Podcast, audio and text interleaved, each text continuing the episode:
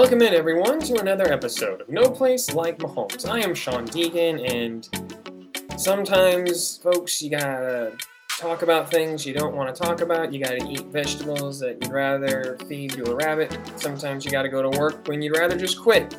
We gotta talk about something that we don't really want to talk about. So let's let's go ahead and get into it. Rip this band-aid off. Let's introduce the guys.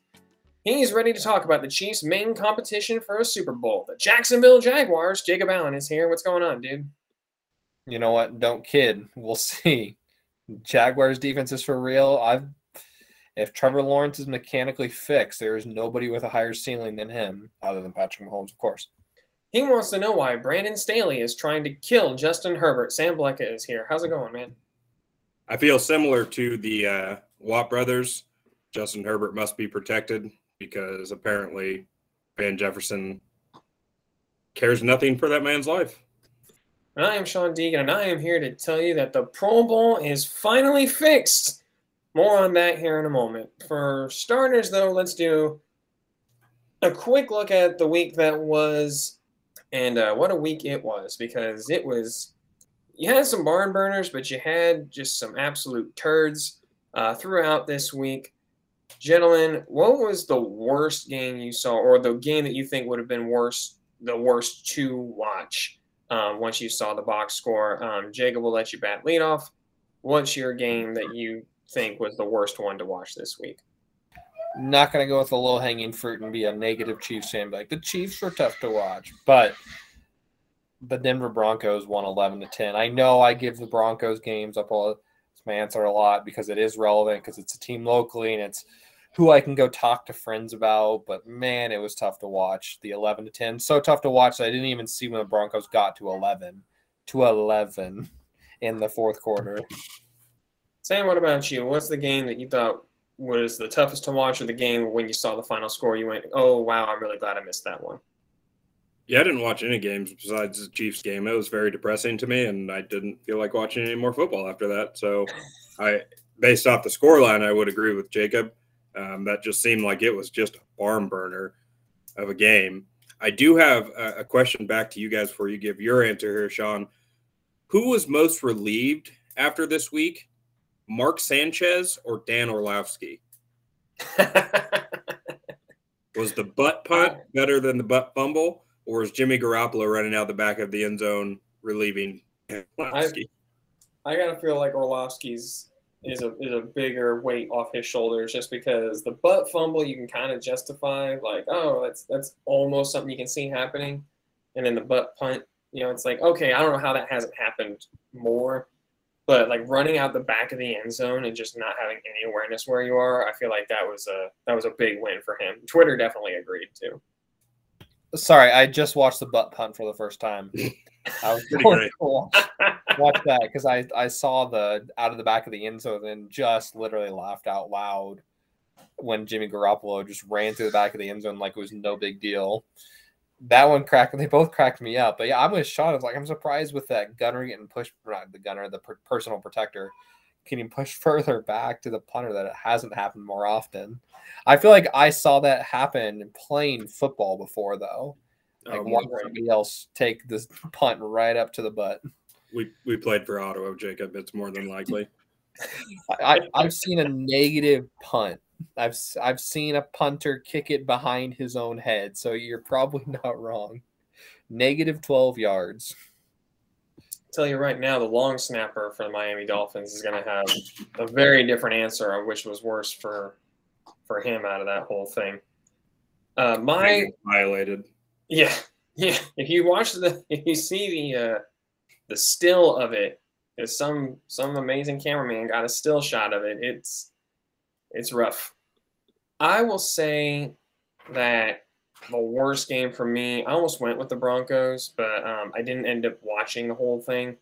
Um, so out of the games that I watched, the Steelers and Browns uh, on Thursday night was was a tough cookie to swallow. Thank God for Nick Chubb because almost nothing else about that game was worth seeing. Amari Cooper, there's another one who was pretty good, but man, if Nick Chubb's not in that game, there's just nothing electric to watch. There's nothing fun to watch. It was it was a gross thing to to try and digest as I was watching it. Out of all of the tough games that have happened, there again, Jacob, you alluded to one of the the, the games that is relevant to the next question, which is which NFL coach through through again three games early early in the season, but through three games, which coach has the hottest seat right now? Who is in the most danger of not being retained uh, either at the end of this year or even making it through this year? Uh, we'll flip things around, and Sam, we will let you bat lead off. Who do you think has got the hottest seat out of the NFL head coaches right now? Glad you uh, specified head coaches because I had a very different answer and if you just said coaches in general. I think just because because it's the Raiders and we know I know it sounds weird, but we know how the Davis or the Davis family has operated in the past. I think Josh McDaniels is got to be feeling warm, like with after going out and getting Davante Adams and and all of the hype surrounding that team going in. Like I, it would be a it still would be a shock, I think, but there's no way that the I'm pretty sure he had a, a long conversation with uh, Mark Davis and his weird haircut it, it probably wasn't a fun one, I would imagine, because that man just is an awkward human being in general. And if he's upset with you, I can imagine it's just just a weird situation to be in. I want to know the uh, the other coach you had here. Well, I'm going to come back to you in a second. Jacob, what about you? Who's the NFL head coach you think's got the hottest seat right now? Well, my Twitter prediction was that Nathaniel Hackett doesn't make it through the year again, but to not always answer Broncos a guy we've already seen, Cliff Kingsbury, has got to be on the hot seat. The Cardinals are a hot mess. They are left problems left and right, different weird things coming out of there. Cliff Kingsbury already picked up this great narrative if he starts hot and ends poorly. So people were already all over him about it. And, you know, before that, we even had the is this guy even good or did Patrick Mahomes get him a job? So I, th- I think it's got to be him. I know it's fun to go with the even brand new guys because there there's there's a good chance that two of maybe even three of the coaches in the AFC West could have a case for not making it. Sam, before I give my answer, I am I'm just out of sheer curiosity. Who was the other coach that you had as a as an answer? Not NFL head coach, but just NFL coach. Eric Bieniemy. I knew it. I had a feeling feeling. Wait, the guy who has an in-house replacement that's obvious has a hot seat. You don't argue with a half a billion dollar quarterback on the sideline who has won a hmm. Super Bowl and won an MVP, not call plays well. Uh, again, don't want to dive too deep in this because we'll have a full segment to, to get into this crap show of an offense that we had that we saw this Sunday. But what you doing, man? Like the fact that LeSean McCoy then quoted out that Eric or tweeted out that Eric Bieniemy doesn't actually know how to coach, he just yells at argues with players. Now I'm going back to that one conversation we had about Eric Bieniemy and LeSean McCoy, and I'm starting to think, you know, and maybe I'm being reactionary, but that at the end of the half, when you see Patrick Mahomes arguing with Eric Bieniemy, it's like something's not right there. Well, here's what I want to know. This is what my true wondering was after all of this we've all said like what's you know the timeline on the Eric Bieniemy, what's the future outcome, and I and I asked you all your true feelings towards Eric Bieniemy can be figured out if you ask Andy Reid retires today. Would you hire Eric Bieniemy as your head coach? If your answer is no, that tells me what you think about Eric Bieniemy. If you say yes, you're somebody that has faith in him, and that's great. And I'm not saying which one you should or should not have. I'm saying my personal opinion is the answer is no. Yeah. But at the same time, my biggest wondering about all of this is what behind the scenes don't we know as far as the Matt Nagy thing? It's like I wonder if the chief said, "Hey, short leash, we have a replacement for you." Yeah, don't want to tip too much, but I think that might have been the last game we see Eric Bieniemy be the full time head or offensive coordinator for, because that was staggering. Well, and this is you never root against your own team, but you almost hope for a second poor offensive performance. So there has to be some answers instead of just, well, we were good enough. So let's just keep going with it. Because we've seen where that's gotten the Chiefs and all of us three now, I think, agree that a successful happy ending to a season is at least a Super Bowl appearance. So there's high stakes, and it'd be upsetting if Eric Bieniemy is one of the reasons that they don't go. Let's let's just stay with this. We're already here, so we're just gonna flip things around on the rundown because I think this leads nicely in. And I'm just gonna skip the last question, which was, and what are your thoughts on the new Pro Bowl? Who the hell cares? Yeah. Who's your head coach, real quick, Sean? You didn't give it. Oh, it's Hackett. Nathaniel Hackett's a complete dumpster fire, and he has turned a promising team into just a, a, a bunch of village idiots. Uh, are you talking about the first place Denver Broncos? First I am. Broncos. That's that's what should hack you off more than anything. If you're a Chiefs fan, is that that team is two and one, the same as you. Wait, wait, wait, Are you talking about the team that played Davis Mills, uh, Jimmy Garoppolo, and Geno Smith? That one. That's the one. God, they're awful. Dark I mean, the, the, rest of the AFC West did go up against the uh, powerhouse that is the AFC South and lose. So, yeah, I don't know how much room we have to talk in general, but not this week. We don't. So let's stay with the offense because the first question on uh, of our, our rundown, we were going to start positive. I was going to try to start positive and talk defense, but it, we're all obviously kind of simmering to get get to this one. And the first kind of question we had listed is is the performance of the offense and the special teams a fluke or is this a sign of problems? And I think this connects nicely, Sam, to your what you bring up about the enemy. There's an argument on the sideline where after the game, Mahomes says, I want to try and score. That's just how I'm always going to be. Like I'm programmed that way, essentially, is what he's saying. They've all kind of since you know brushed this off as no issue. Um, Jamaal Charles actually on Twitter just to present the other side of it came out and defended Eric Bieniemy on Twitter um, to kind of counter what LeSean McCoy said. But this is something that that came up last year. This is this was a discussion that while that article that came out I think was inflammatory, poorly sourced, and, and sensationalized, there were also talks about maybe there's some disgruntlement between the quarterback and Eric Bieniemy. So, taking that as your kind of baseline and looking at the performance, is this a fluke or is this a sign of problems that need to be addressed? Um, Sam, since you kind of led us to this question, we'll let you bat lead off. What's your answer to the question? Oh, it's it's for sure a sign of problems, and it's something we've seen over and over again over the past several years, which is the idea that you can tell when it's Andy Reid calling the plays and when it's not. And this seemed like a game. It didn't look like Andy Reid was calling the plays or had his thumbprint on this game. It they, now I, I'm not going to blame it completely on Eric Bieniemy's play call because the offensive line got smoked in several occasions, primarily one guy, which again we'll probably get to talk about.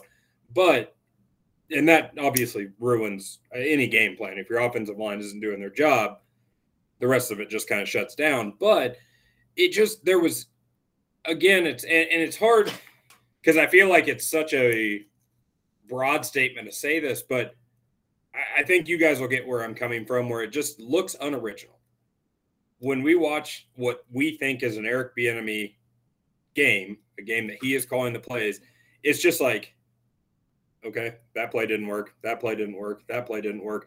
Nothing seems to be going the way it should. The bailouts from Travis Kelce, we know that's going to work because that always works, but nothing, it, it just doesn't look like a cohesive, smooth game that we typically expect to see from the Chiefs offense. And when you're losing or even tied with a team like the Colts, and, and gr- granted, all, all credit to the Colts defense because I think they played very well for what they had to go against. I mean, that's the thing; they can only play against what they're going, the what go, team shows up on the field. But if you're tied or losing to a team that is the Colts, who, as we all wildly incorrectly predicted last week, we were going to blow the doors off of you can't be conservative. I, I, I get, I know that sounds weird, but you need to just go out and be like, okay, let's bring it on. Let's let's turn it up and let's go. And it just never happened. It was just constant five yard play, doesn't work. Let's run, doesn't work. N- nothing was working, and and that's there was no correction to that. Jacob, what about you? Do you think that this performance is hey, it's we went to Indy and what and things that happen when we go to Indy happened, or do you look at this as hey, we've got some things that need to be addressed if this team's going to have a, a real chance at the Super Bowl going forward? What else do you have to give the Texans in a Orlando Brown Laremy Tunsil trade?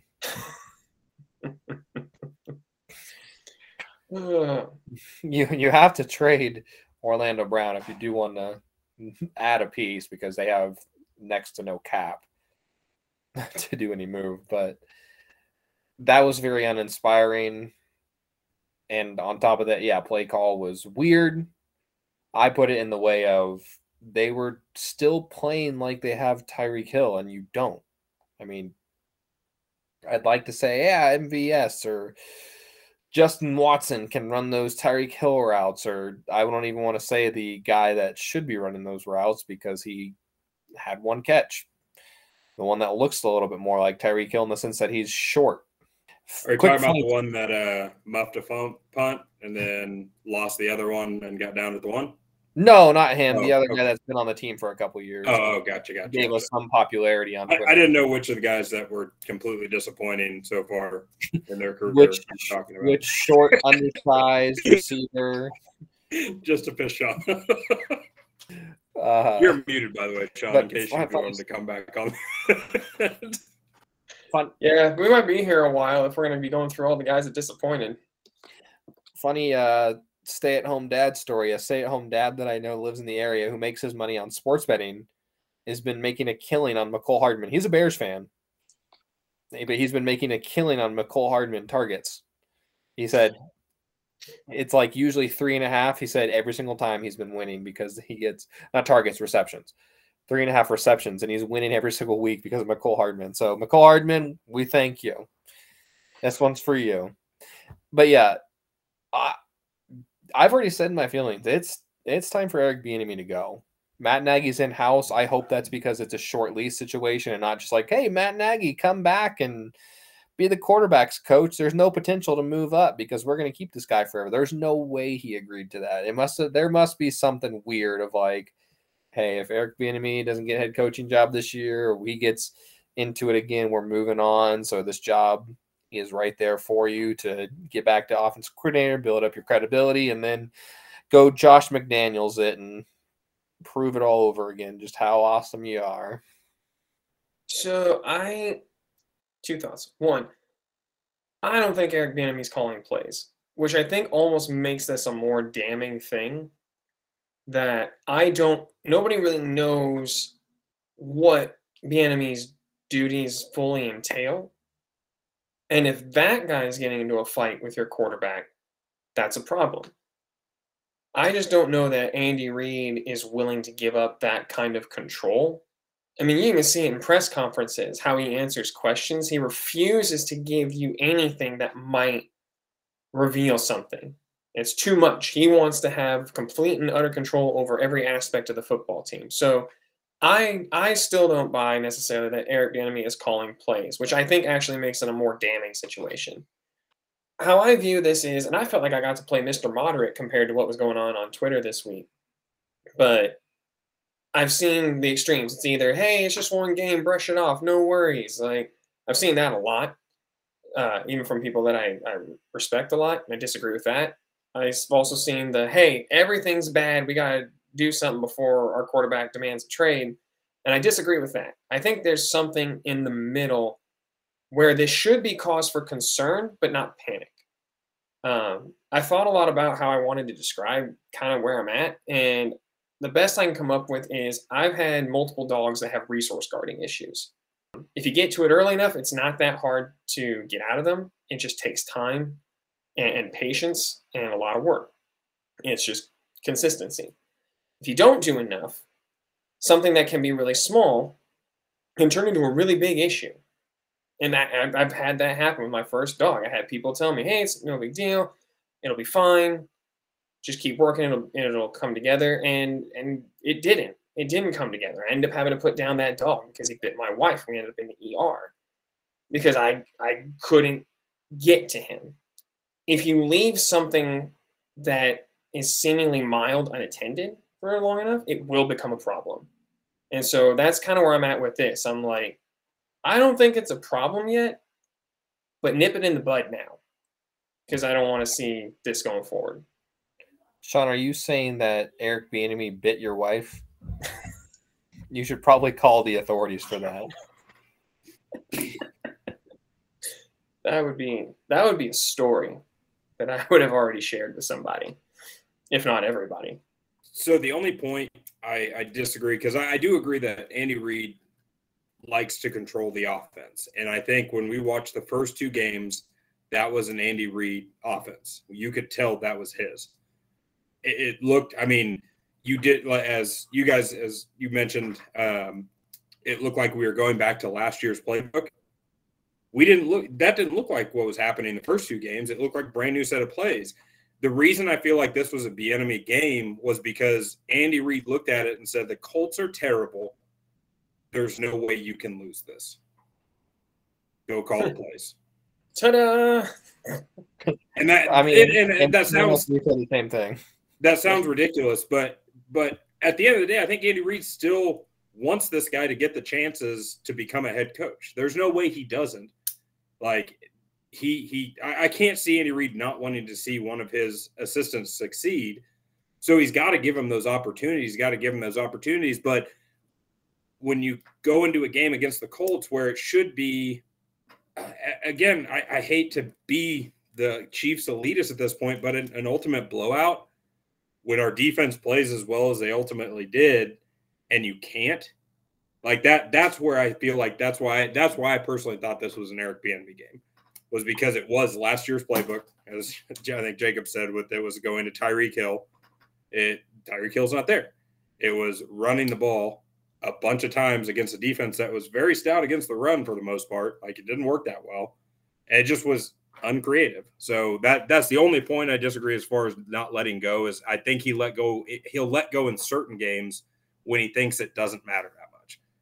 And this one obviously was apparently a bigger problem than we thought it would be. Right. I could see that. I, I could definitely see that being being the thing. Out of this performance, what concerns you the most? Because we've all agreed that there there is cause for concern. There there are things that need to be addressed. What concerns you the most here? What do you think is needs to be priority number one for the coaching staff and, and the players to get fixed? Jacob will let you bat lead off this time. What's your number one on the list of things to take care of for the Chiefs? Play calling. And to keep going with what you guys are saying, Sean, with your idea, and you kind of already shared your sentiment in a different way, in the same way in the sense of this. It's like if Andy Reid's calling all the play plays because he doesn't trust Eric Bieniemy, then that's also a problem because you should have somebody offensive coordinator that you trust, and then maybe it, Andy Reid has bitten off more than he can chew, which is also not good. You want to be able to delegate some of your work out and be like, I trust you to do part of this job, so I can be, you know, crisper at all the things I need to do too. But it's got to be play calling followed closely by left tackle play. You can't have two iffy tackles. Andrew Wylie outplayed Orlando Brown, and Andrew Wylie's on a veteran minimum. You can't have two iffy tackles. You can have one iffy tackle. You can work around that, but two iffy tackles is too much. Sam, what about you? What concerns you the most? What do you think the Chiefs need to address first? It's the oddity that it seemed like we reverted back to trying to play. It, it's like we went back to the beginning of last year as a team, but Tyreek Hill wasn't there because Orlando Brown was terrible. It looked like his pass blocking like went back 10 steps compared to what he was the past two weeks. Now again, their defensive line is very good. Like you can't take anything away from that defensive line because it's it's it's good. But we went up against good defensive line last week and essentially I essentially praised Orlando Brown for doing a very good job. And it just is like a step backwards. And I don't know. I, I honestly think that could have been. There were some plays like him falling flat on his back for no apparent reason like that is not excusable. But but there is a lot of that that could have that can be explained with play call. Like it looked like he wasn't designing, they weren't designing long step back or setbacks for him, which is what he's been getting better at, which is his sets. He was trying to real quick sets, which he gets beat off the line on. So I think there is even Orlando Brown's play could be somewhat explained by play calling. And I think that's a very feasible possibility. But uh, I mean, I, I can't go any further than what Jacob said. It's it's offensive line or left tackle and general play calling, figuring out whatever the that game was. I think for me, it, it, mine's maybe a little more broad than play, play calling, but just figure out your identity. I think that was the thing that was so impressive, and what I think shifted expectations for a lot of Chiefs fans was the Arizona game. They had these long, extended drives throughout the game. Some of them were, you know, like five plays, 80 yards, and all of a sudden they're in the end zone. But there were times where they really churned out some extended drives where they were methodical. They moved the ball down the field. There weren't that many deep shots. You know, coming into this game, Mahomes had thrown touchdowns to six different receivers, and none of them were like, I think it was Juju Smith Schuster hadn't didn't get one yet. I don't think was it Scantling was one who didn't have one yet. There was like some prominent names on the list where it was like, how does that person not have a touchdown yet? And he is just, he did a terrific job of spreading the ball around. You complemented that with an effective running game, not one that you relied on, but one that was able to eat up chunk yardage, especially when the game was, you know, in hand and you just needed to wrap it up and burn clock. There was a lot going on that was to be to to be really excited about, and I think it maybe accelerated a lot of expectations of Chiefs fans. I know for me in particular, where you might have thought there might be some time gel because you're working with an entirely new receiving corps, essentially, minus Kelce and Hardman. And yet we've reverted back to what we saw, where I agree with you guys. There were times where they were trying to play the Tyreek Kill game. Mahomes is looking downfield constantly and he misses guys underneath. There's a play in particular that I don't know who originally tweeted it, but I think Seth Kaiser retweeted it. I know the guys from one of the guys from KCSN, I think Maddie Lane retweeted it and it's this route combination where Kelce kind of runs an over route that draws a defender up towards him, and it allows a free release for Clyde Edwards-Helaire on just a little swing route that should pick you up, you know, five to eight yards. And Mahomes just doesn't look at him. He doesn't look at him. He's looking downfield. He's trying to hit that kill shot. And I'm sure part of that is by design. And I don't think it's just him, although I'm sure part of it is him because he's just kind of wired that way. So I think finding your identity and knowing what kind of team you are and accepting what kind of team you are is going to be key into then, okay, so how do we game plan with this version of the Kansas City Chiefs? We'll we'll address one more thing here on the offense slash special teams discussion. We have to talk about special teams a little bit. It's one of those things that you never really want to talk about because usually it's because everything went horribly wrong. But we had one week where we got to talk about how great special teams was because Justin Reid came in, did some amazing things. Butker kicked a basically a one-legged field goal on a hop. You know, we got to talk about how great they were. This week, woof. It was rough. So what needs to change? Is it is it as simple as change the returners? Is it is it something on a bigger scale. Like maybe we need to get new blood into the the special teams coaching room. What do you guys think needs to be altered going into week four? Um, Sam will let you bat lead off this time. Firstly, Harrison Butker needs to come back. You can't expect a whole lot. The guy, there's a reason the guy was a journeyman kicker, and uh, we were able to sign him because if you're a good kicker, you are on an NFL roster. But still, man, I, I again, I will never be half as talented as even the guy that got invited to a training camp as a kicker. But if your job is to kick footballs in the NFL, kick footballs in the NFL and do the job. I understand it's a like there's it's a hard thing to do, but that's all you do. You're not doing anything other than kicking footballs. So kick footballs. So maybe get a punter or a kicker that can do that. Uh, yeah, returner wise, I don't know what it was weird. I Skyy Moore, those first two punts were bad. Like I, I, it's hard to tell if that was Lucas Oil Stadium, if if because it's a weird stadium to start with. We're not going to say it's not. So that that very well could have been a thing. Tom, but would, think you care to, would you care to elaborate on how weird of a stadium Lucas Oil Stadium is? it's just, I mean, the open, open, half open dome. Yes. You've got windows on both sides, yes. giant windows on both sides. Like it's just a strange. I can imagine trying to field a punt because it was. I again, I couldn't get a great look at what it was, but it looked like it was not fully sunny, potentially an overcast day. Mhm. like maybe some clouds. That I that so, but at the end of the day, I think it was it was Jim Nantz. I said, or it- one of the two, Jim Nantz or Tony Romo said, the sun's there. It's always going to be there, or something to that effect, and that's true. It's you can't. I mean, it's hard to blame that. Um, I'll, I'll chalk it up to rookie rookie error. with CBS had a great shot of what they were looking into too. Yeah. To explain what Sam saying. like I'll, I'll chalk I'll chalk him up the, the first two, even though kind of give him crap for it as as rookie, n- not playing in that type of environment before, not playing on that before, um, just because it's I imagine it was a fielding error, um, not not judging the ball correctly, which was obvious because he was about three yards short of where the ball was actually coming down both times. But I, it's I, I'm actually not going to react. It was bad performance, special teams wise.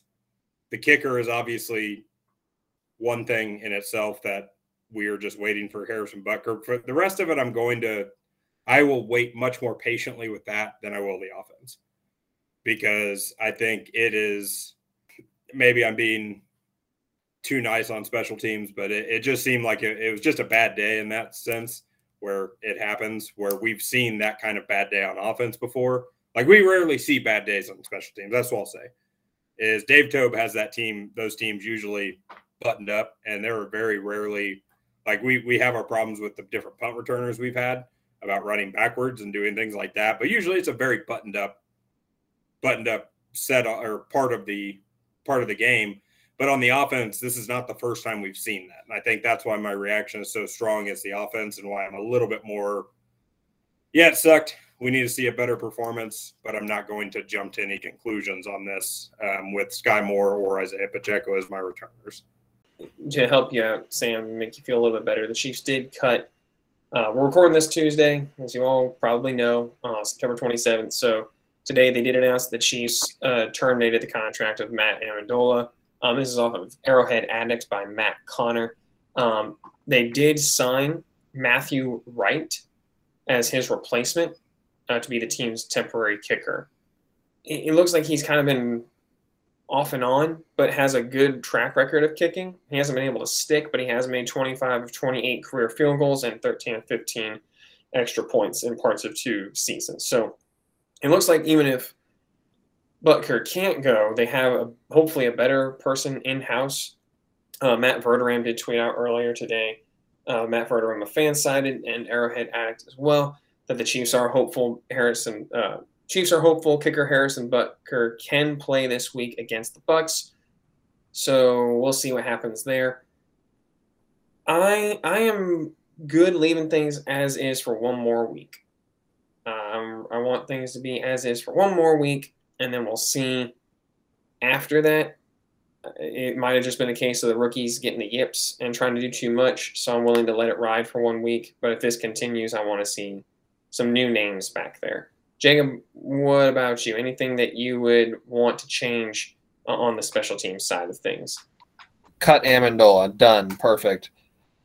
that was the most obvious move coming. I was not surprised at all when they did that. It had to happen. And then, honestly, I've seen enough of Pacheco at, at kick returner, sorry, that I don't think he has it.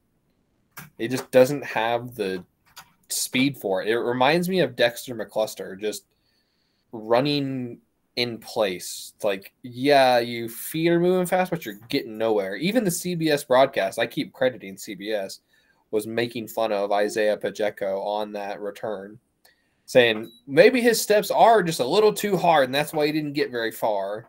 Tony Romo was joking about it. I was like, he's making fun of this guy in his own Tony Romo way. All right, we we choked that down. We we got through it. It wasn't all bad though. There were some really cool things that happened. They just happened to be on the other side of the ball between the Chiefs and the Colts. Let's flip this coin go to the other side of the ball and where the Chiefs played really well.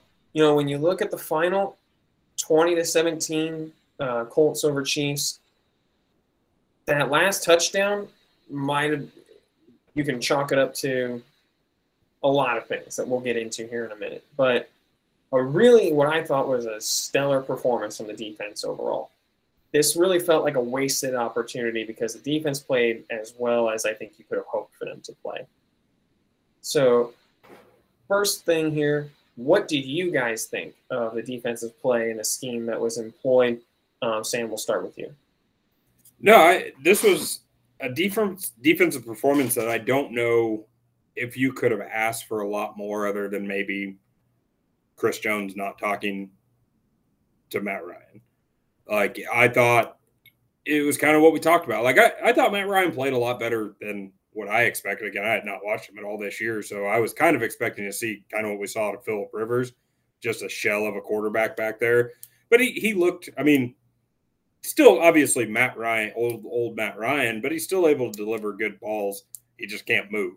Um, so he he surprised me more than anything, to be completely honest. But I was like, yeah, Matt Ryan can still throw the ball pretty well as as a 37 year old quarterback. But what we expected was they were going to do a heavy dose of run, and I thought we did a pretty good job of bottling up generally one of the better one-two combos in the league at this point, with obviously one of the best running backs in the league with uh, Jonathan Taylor and then Hines being kind of his spill back. And I thought he did, he's a very good back as well. Uh, blitz blitz packages were exactly what we love to see. I mean, Spags had the blitz packages tuned up perfect this week. Exactly what you need for a quarterback that's not very mobile. L'Jarius Sneed doing exactly what we came to love about him as far as a blitzing cornerback. Still think he should be, be playing safety, but we that's down the road still from this point, I guess. Um, but no, I, I, didn't have. I mean, you definitely saw. You, you could tell that the Willie Gay not being there is is going to hurt.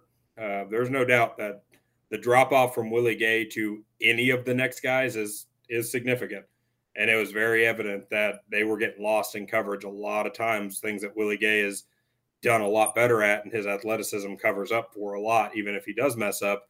But I, I didn't have a whole lot bad to say about the the defensive performance. I, I, mean, I think Carlos Dunlap came out and started to show more of his pass rush ability. Um, so that was obviously an incredible thing to see is that we have a pass rusher on the defense, the defense again. I don't really have a whole lot in general to go into specifics about. I guess it's just I thought it was a, as far as play calling wise, I thought Spags drew this game up perfectly for what you needed to do in this game. Jacob, how about you? What did you think of the defense's performance and what Spags was able to draw up here against the Colts? I think they are one elite pass rusher from being a very good defense. So I'm very excited for them and their future. I think they're a very, very good defense. I, again, I think what excites me is, man, if they could get one elite pass rusher this next offseason, whether it's draft or for agency. It could, it could be a very bright spot team because I like what I see from the young secondary guys, like you guys have already said. Now, of course, you're gonna have to re-sign Juan Thornhill, and I mean Juan Thornhill had pretty high sets for himself on wanting to be All Pro. That's not gonna be a cheap contract, but you're not you don't have that much money committed to that side of the ball yet, so you could make it happen to go make some moves still. So we'll see. But like I said, if to me it was all encouraging. So all that being said, I wanted to run this by you and just get kind of a pulse check on how good you think this defense actually is versus how good you think it can be. Right now, the Chiefs rank 17th in points allowed in the NFL right now. They are 10th in yards allowed. So they're actually ranked better in yards than they are in points, which is kind of a flip from what we were used to having with the Chiefs um, in previous years under Spagnuolo, where they tend to be kind of middle of the pack or towards the bottom of the pack in yards, but have always, for the most part, been at least decent to good in points allowed. How accurate of a reflection do you think those ranks are and the stats that kind of show what the defense has done to this point. How accurate of a reflection do you think that is of this Chiefs team? Do you think they're better, worse? And how much better do you think they can get if that is a, an accurate reflection? Um, Jacob, we'll let you go first this time. Yeah, again, I, I don't think it's too crazy. That's about what I figured they'd probably be at. Again, special teams gave up seven points this week. That's that's what I see them being one step away from is just some sort of speed rusher that can consistently get there.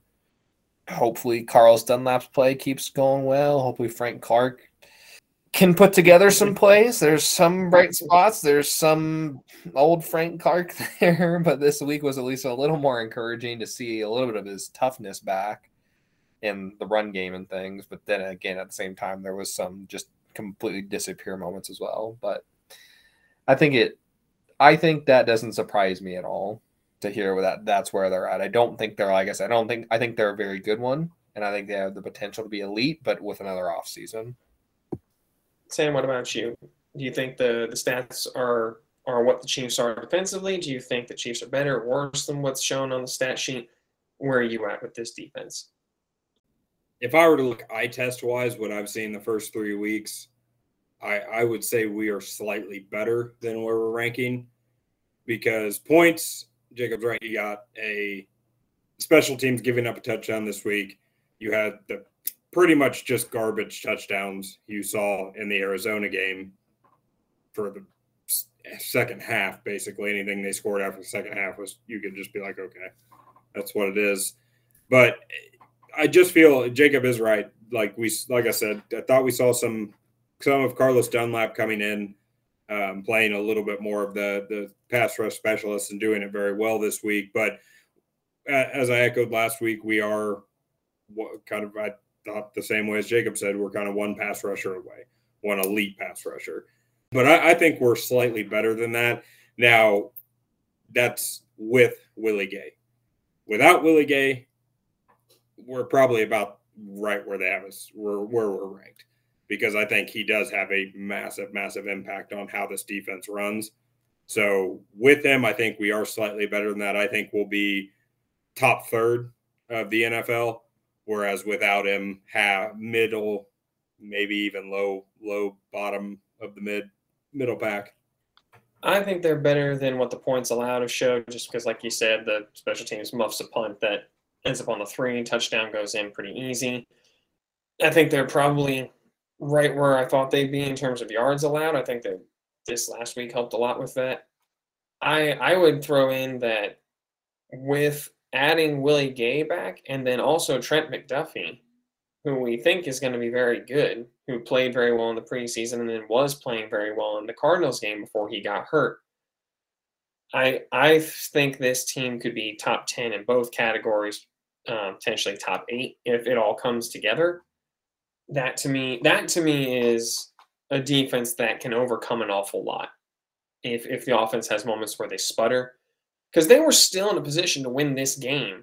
And then, like you said, the the Chris Jones moment, which you know he shouldn't have been talking. It sucks, but also, how many things do other players get away with on the field to to not get that flag? So I'm willing to kind of chalk that up as an anomaly. They were still going. They were going to win that game before the flag went out. I, I'm fully confident that was going to happen. So I think they might actually be a little bit better in terms of the points allowed on the stat sheet.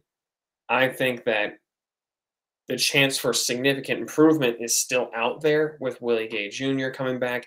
And then if Trent McDuffie can come back fully healthy once he recovers from his hamstring, I think you could be looking at not just a very good defense, but a, a special defense for this year.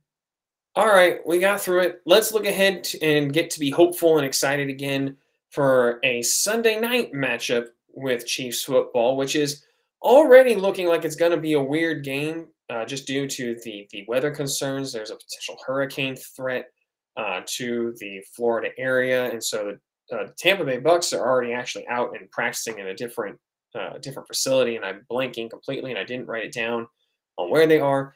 But the Chiefs and Buccaneers could potentially be playing in Minnesota this coming Sunday night because the Vikings are going to be playing overseas. And so their stadium will be vacant and the Chiefs and Buccaneers will have a place much closer to home for Kansas City, which I think would favor them in a big way if they get to go play in Minnesota.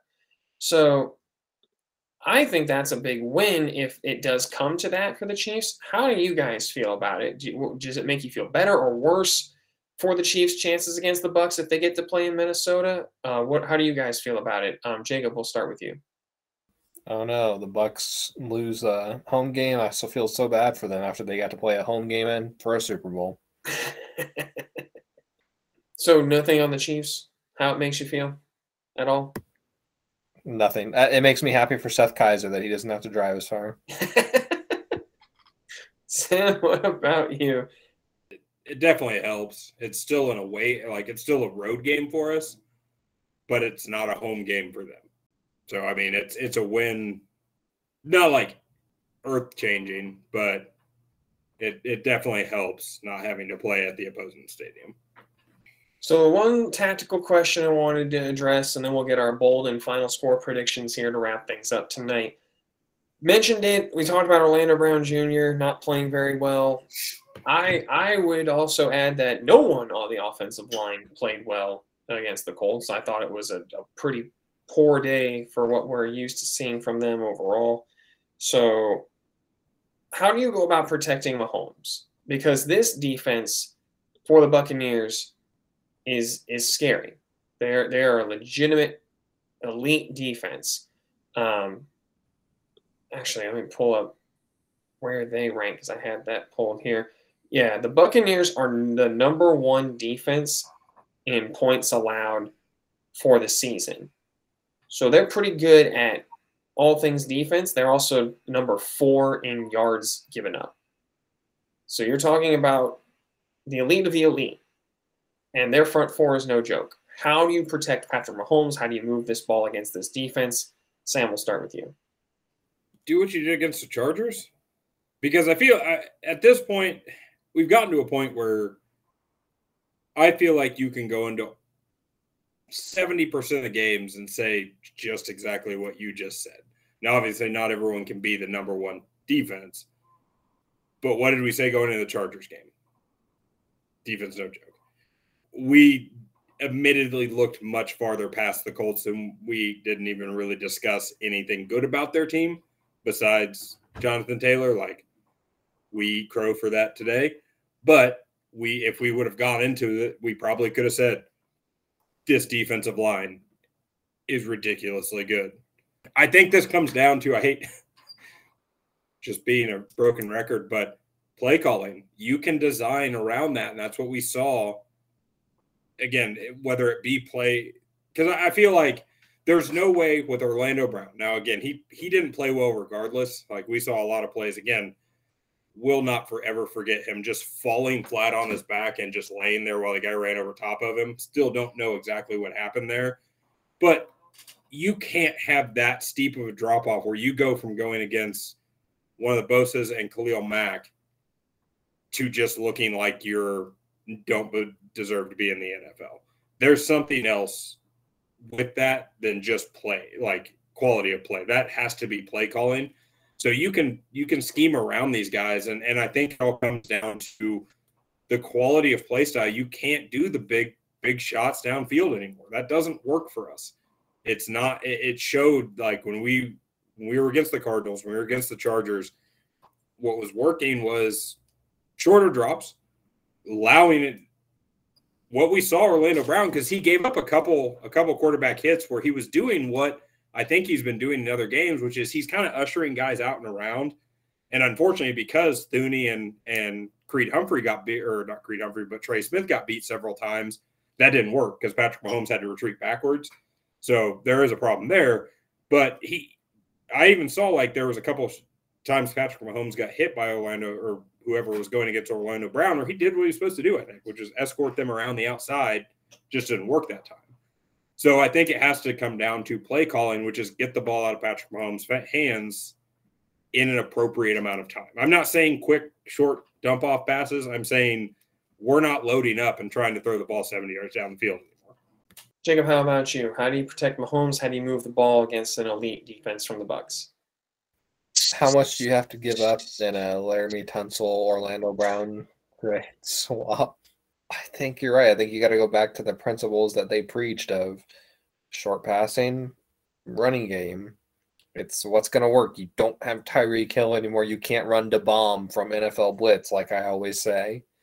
When you don't have the right personnel, when you're not playing with the Tennessee Titans or the St. Louis Rams in those games, back when those were the two teams, or or the Vikings with Daunte Culpepper, Randy Moss, Cris Carter, or like I said, the Titans with Air McNair and Kevin Dyson and Yancey Thigpen and you you everyone uh, here knows what I'm talking about, of course. I, I will go back a week further, Sam. I'll say do do a game plan that is similar to what you did against the Cardinals, because I think again that one was less about trying to be the old Chiefs, and it looked like they had kind of figured some things out for the new talent that they had. I would like to see an offensive game plan that was based around that. A lot of intermediate routes, find the running back out of the backfield, really exploit the middle of the field against the Buccaneers. Buccaneers are no joke.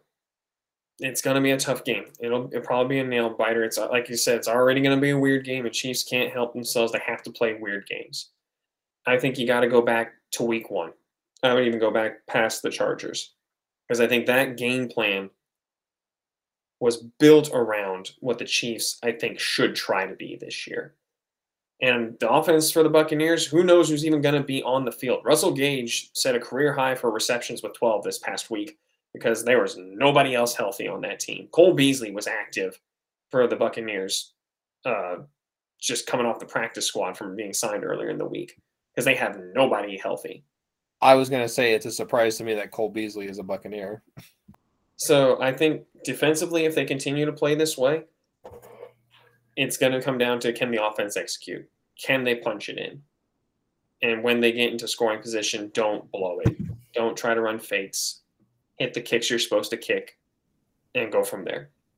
All right, let's wrap things up. Bold and final score predictions. Jacob, we will let you go first. This past week, your final score prediction was 31 to 20 Chiefs. That did not happen. However, your bold prediction was hold just uh, Justin Timberlake. Jesus Christ! It says JT on the sheet. Oh Lord, Jonathan Taylor to less than 100 yards rushing, which did happen uh, against the uh, for the Indianapolis Colts. So bravo to you. A bold prediction indeed did come true. What do you got for us this week against the Bucks? Uh, real quick, I got a question for Sam since he'll be the impartial third party here. Who would have more rushing yards in the game, Sean Deegan or Justin Timberlake? Pretty similar builds. Sorry, Sean, but I think uh, Justin Timberlake's got the moves. Yeah, He'd be able to put the shake on some guys. He's got the moves like Jagger. Way to go. You're frail. very, You're very Uh, Justin You're Timberlake tired is most also of the time because of sleep apnea. Well, sure. you drop Like- low during the game because of Might go crazy. Like it- it'd be close, but I think I think i got to give JT. He's gonna he's, he's gonna outduel Sean. It would not Uh. J- J- Sam, wait one second. Uh, Justin Timberlake actually is taller than I realized, but he's six foot one, 168 pounds. Woo. And for some reason, there's body measurements. He has a chest that is 40 inches. No. Like, don't get me wrong. If if he gets hit, he's going to crumble just like Sean. But I think he's going to be able to avoid just a few more hits than Sean will. Like Sean will try to put a move on, and his hamstring will go. That I was gonna ask Sean. You know what? We need your insight here. We we know your measurables, but the real number we need to know is how old are you really? Oh, really? I'm like 66. like on my birth certificate it says 32. Uh, well, it would be 32 as of right now, but we all know that's a lie. Uh, sorry. Anyway, I was supposed to answer real football questions. Although, although, you know, boy bands and who would be the best player is an interesting question. Obviously, Joey Fatone's got the size for NSYNC, but I do think they put up some points this week. I do think they win. I think the Bucks are a little bit of a mess right now. Let's go with 35 Oh my god. 26. Weird score. Uh, And I, in in fairness, I was the only one to mention I I think the Chiefs might come out flat last week, and then predicted 31 points. We're so Not- close. Not thinking about that they didn't have a kicker. Not thinking about that 31 points is still a lot of points. What's your bold sorry, prediction? and bold prediction. Uh, my bold prediction is that uh, uh, I'm feeling real bold right now. You can tell. Let's go with that. Sky Moore has three catches in the game because that would be kind of bold at this That's- point, since I'm not sure he has had more than three snaps in a game. I would that actually sadly is a bold prediction. So uh, we'll take it. 35 against the number one scoring defense in the NFL. That'll be uh Oh, I thought you said they were the worst scoring defense in the NFL. no, they're the number one scoring defense in the NFL. The number one in points allowed and fourth in yards allowed. They're kind of good. Well, you know what? I'm still going with it. 35. Sam, what about you? Final score, bold prediction. Where are we at? So one thing you haven't their their defense is good. At least the stats say that. Um, they have they held the Saints to 10. Okay. Yep. Jameis Winston still not knowing who the head coach is. Got Aaron Rodgers may still be coming down off ayahuasca. Who knows? The thing we haven't mentioned is their offensive line is non-existent at this point. Mm-hmm. It's going to be a. I just feel this is going to be a long day for Tom Brady. I, I think there's guys that still have holding a bit of a grudge. Just it's it's been two years, but they're still still upset, still not happy, and they better have bought stock in whatever tablets Tom Brady breaks, because there's going to be quite a few more this week. I think, because I don't think the I, I'm not going to say we're going to we may not be able to put up a crazy amount of points, so I'm going to say say 27, which again, I say crazy, and I'm not going to put up a crazy amount of points. Like 27 is still a lot of points, but I'll say it's 27 to 14 because Tom Brady is still Tom Brady. He's still good. I'm not going to say he's not, but that offensive line, eh, specifically losing your center and your starting guard, Chris Jones should have a heyday. And if he doesn't come back to atone for what he did in this game by just saying, you know what, Tom Brady, not going to say a word to you. I'm just going to let you know I'm there all day. I'm going to be very, very disappointed. So I will stick with my three interceptions. That's going to be at one until it happens. That's just my, like, it's locked in. I can't change it. My secondary, because I have to have a secondary now because it, the three interceptions probably going to be there all year and I'm going to be boring. Say six sacks. Woo! It's gonna be a Ryan Fitzmagic type day. Last last week, Sam predicted 35-12 Chiefs victory, the three picks, and then Travis Kelce was gonna have 150 yards receiving. But what yeah, Kelsey get to? I don't even know what he ended he up had with. uh 58, Only 100 off. You were a third of the way there. and you said 27-14 for a final this week. 27 14. All right, okay. Sam, you had me excited because I was like, okay, is Sam's bold prediction? Well, first you had me this. Sam's bold prediction is going to be that Tom Brady will break at least one tablet. Oh, wait, wait. Is Sam's bold prediction going to be that Chris Jones is not going to mouth anything to Tom Brady? I was like, because I have never seen a game where Chris Jones hasn't gotten on in Tom Brady's face. Yeah. I was like, where's Those are Sam? good. Those are good. I didn't think of those. I was thinking purely stats. I wasn't thinking, but the, the tablet one's pretty good.